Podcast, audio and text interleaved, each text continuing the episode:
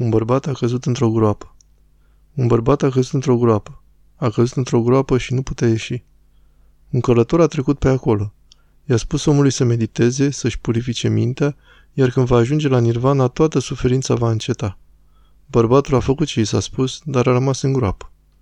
A apărut un alt bărbat. El a explicat că groapa nu exista și că de fapt nici bărbatul nu exista.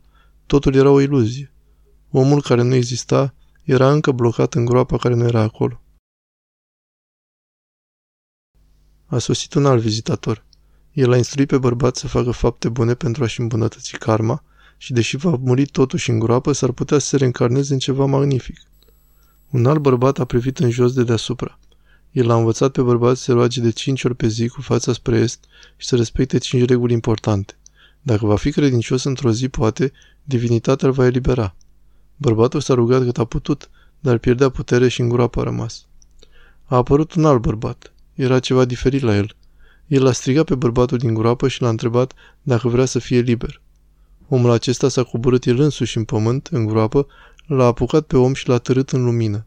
Și omul din groapă, care nu putea să iasă singur, a fost salvat.